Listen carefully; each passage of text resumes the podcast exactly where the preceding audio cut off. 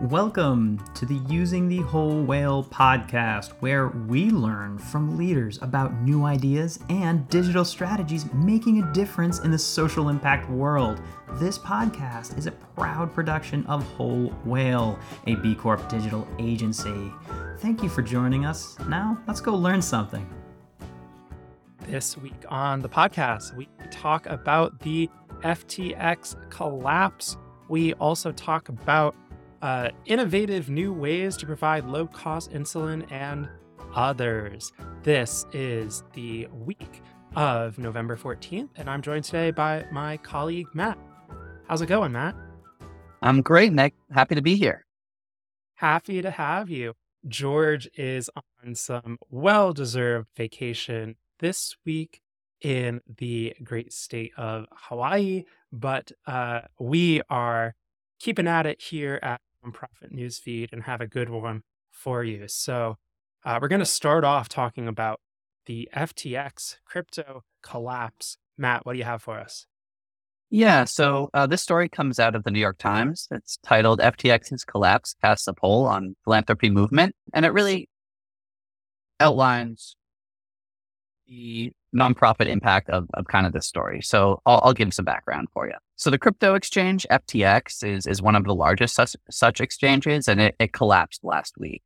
Um, and it really left the cryptocurrency world in disbelief as stakeholders tried to piece together what happened and, and what comes next.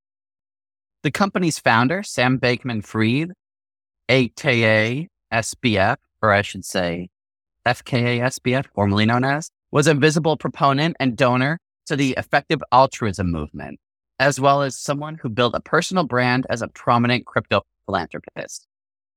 As noted in this story, SBF was perhaps one of the most visible supporters of effective altruism, a community underpinned by a utilitarian approach to giving, where donors focus on giving only to the most like impact efficient charitable causes.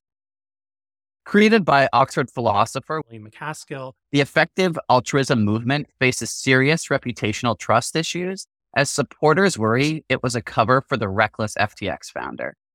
It was also revealed by the Times that the two largest FTX Foundation grants went to nonprofits where MacAskill was on the board or directly supported the work of effective altruism.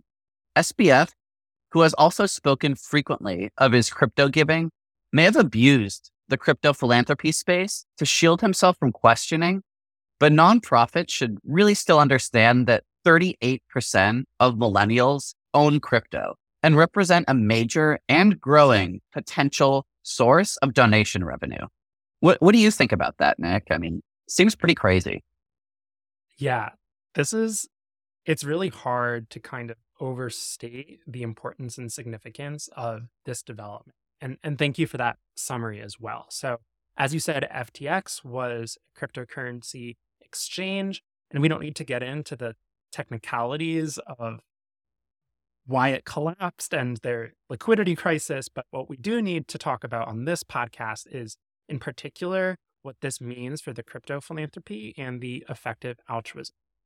So, first and foremost, the effective altruism movement is a movement in the philanthropy space that gives to kind of impact causes as measured numerically almost um, as you introduced. But uh, Bankman Fried was really, really integral to that movement. So it's important to know that that space is going to be getting quite a lot of heat. It has significant trust rebuilding to do. It seems that there was a lot of entanglement between Bankman Fried and the founder of the movement, William MacAskill. So there's going to be a lot of untangling there to do. Um, so that's kind of one narrative of this story. The other narrative of this story is the collapse of FTX has really shaken the crypto world. Uh, prices of, of different currencies have, have plummeted. FTX's uh, tokens are, are nearly worthless now. And quite frankly, a lot of people lost a lot of money.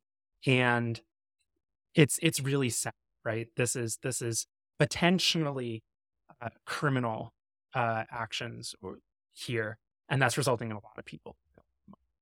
But what I think our listeners need to know is crypto's getting rightly, I think a lot of criticism right now, lots of calls for regulation um, and other potential solutions. But profits listening need to know that, as you said, 30% millennials still own crypto. We are in the real early phases of crypto movement now. This is still developing technology and it's not going anywhere.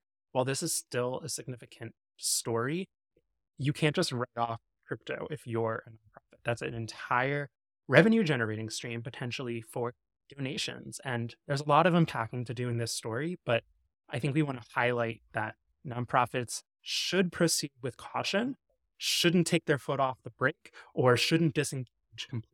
It's important to still be really on top of this new technology because it is going to be impactful in one way or another, and it's not going anywhere.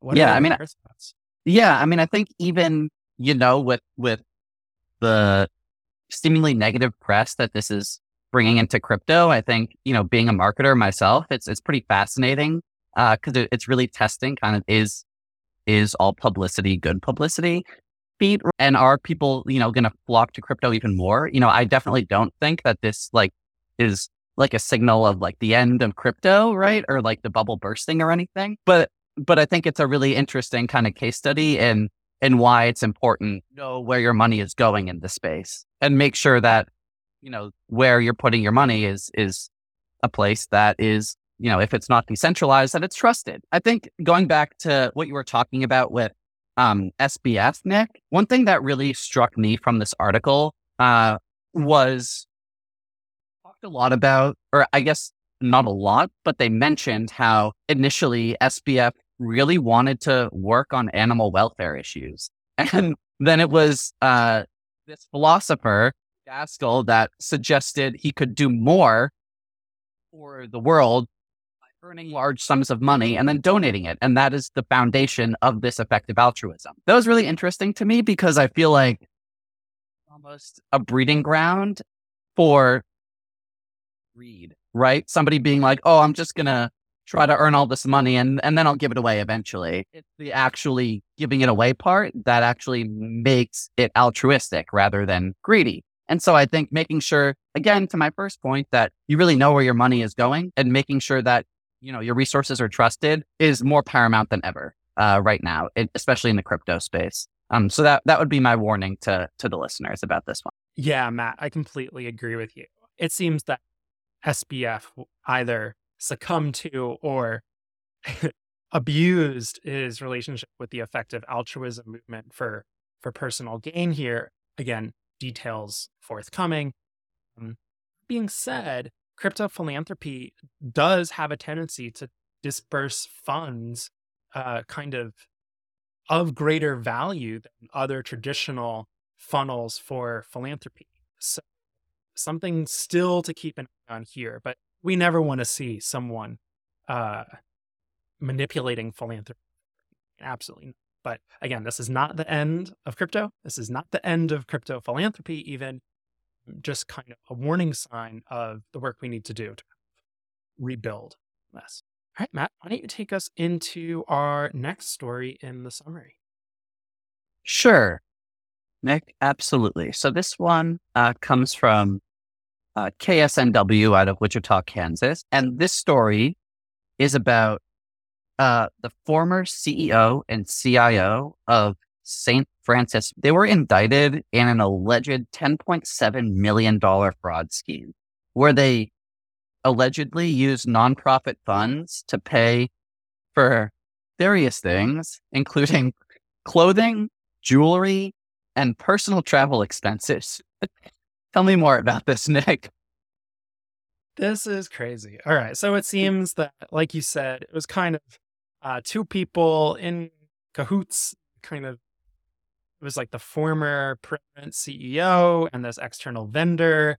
There wasn't any kind of a legitimate bidding process. This guy was taking money off the top in the books. Here's the here's the story here if that amount of money is moving in your nonprofit, there needs to be eyes. This happens all the all the time. Someone's taking off something on the top, cooking the books, whatever it is. there needs to be multiple eyes and rounds of review on your organization's financials. Nonprofits are susceptible to fraud just like every other business and organization in America. And you need nonprofits need to protect themselves. They need to be vigilant. And it seems that the Justice Department's now involved here, but who knows if they'll be able to recover that money. So it's just really important that you, not to say don't trust anyone, but have multiple rounds of review, make sure there's transparency and accountability at every level of your kind of inner financial systems uh, to make sure that this doesn't happen because it's it really truly is unfortunate. But thank you for that. Why don't you take us into our next story? Sure. Absolutely. So our next story, something a little more positive, comes from NBC News. Story talks about how California is expected to partner with the nonprofit Civica RX to become the first state to produce its own low cost insulin for its residents. Nick, you want to talk to us a little bit about this one? Yeah, this is awesome. Insulin is ungodly expensive in the United States without insurance. And Civica RX is a nonprofit medicinal manufacturer. And I love this story because this is the epitome of policymaking, public private partnerships. Here you have state of California, private profit entity, Civica RX teaming to make low cost insulin. This is the future of policies, the future of medicine, of everything about this story. Um, and identifying that, guess what? A nonprofit pharmaceutical manufacturing group is to be able to produce insulin with major contributions from the state. I I truly think this is kind of the future of, of, of public policy. This is this is awesome and will help a lot of people. And we want to see this rolled out in every state. I can't every state do this?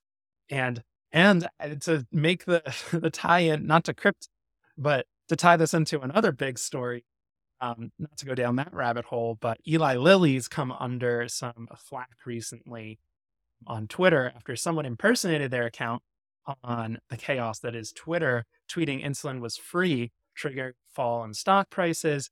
But anyway, now you have senators tweeting at Eli Lilly saying, Why is your insulin so expensive? We'll see what happens there. But here's a government actually doing something. Uh, so we love to see this out of the state of California. Yeah, Nick, I think this is like a really good um, example of like kind of taking something good and making it better.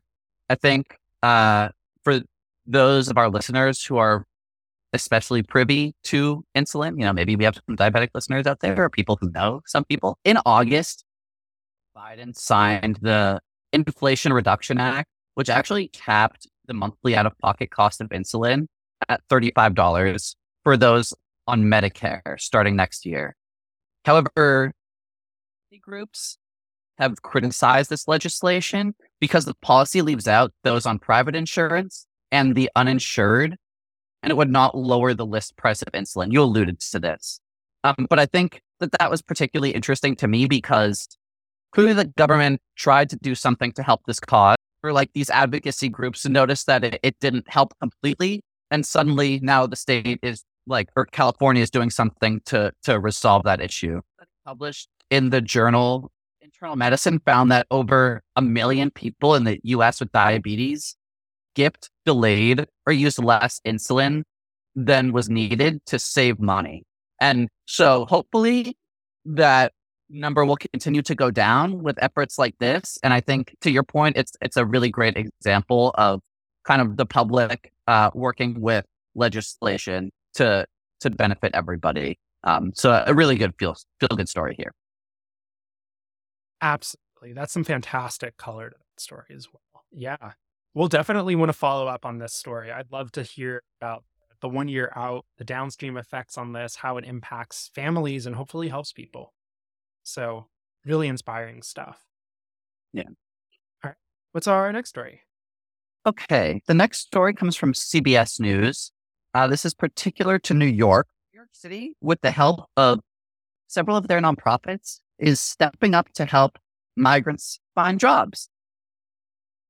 the, the melting pot, the salad bowl, whatever you, whatever is your ideal reference or ideal to describe New York. Uh, it's a lot of different people from a lot of different places, and so we're trying to trying to help them, you know, acclimate and and get jobs here. So so Nick, want to give me some detail on this one?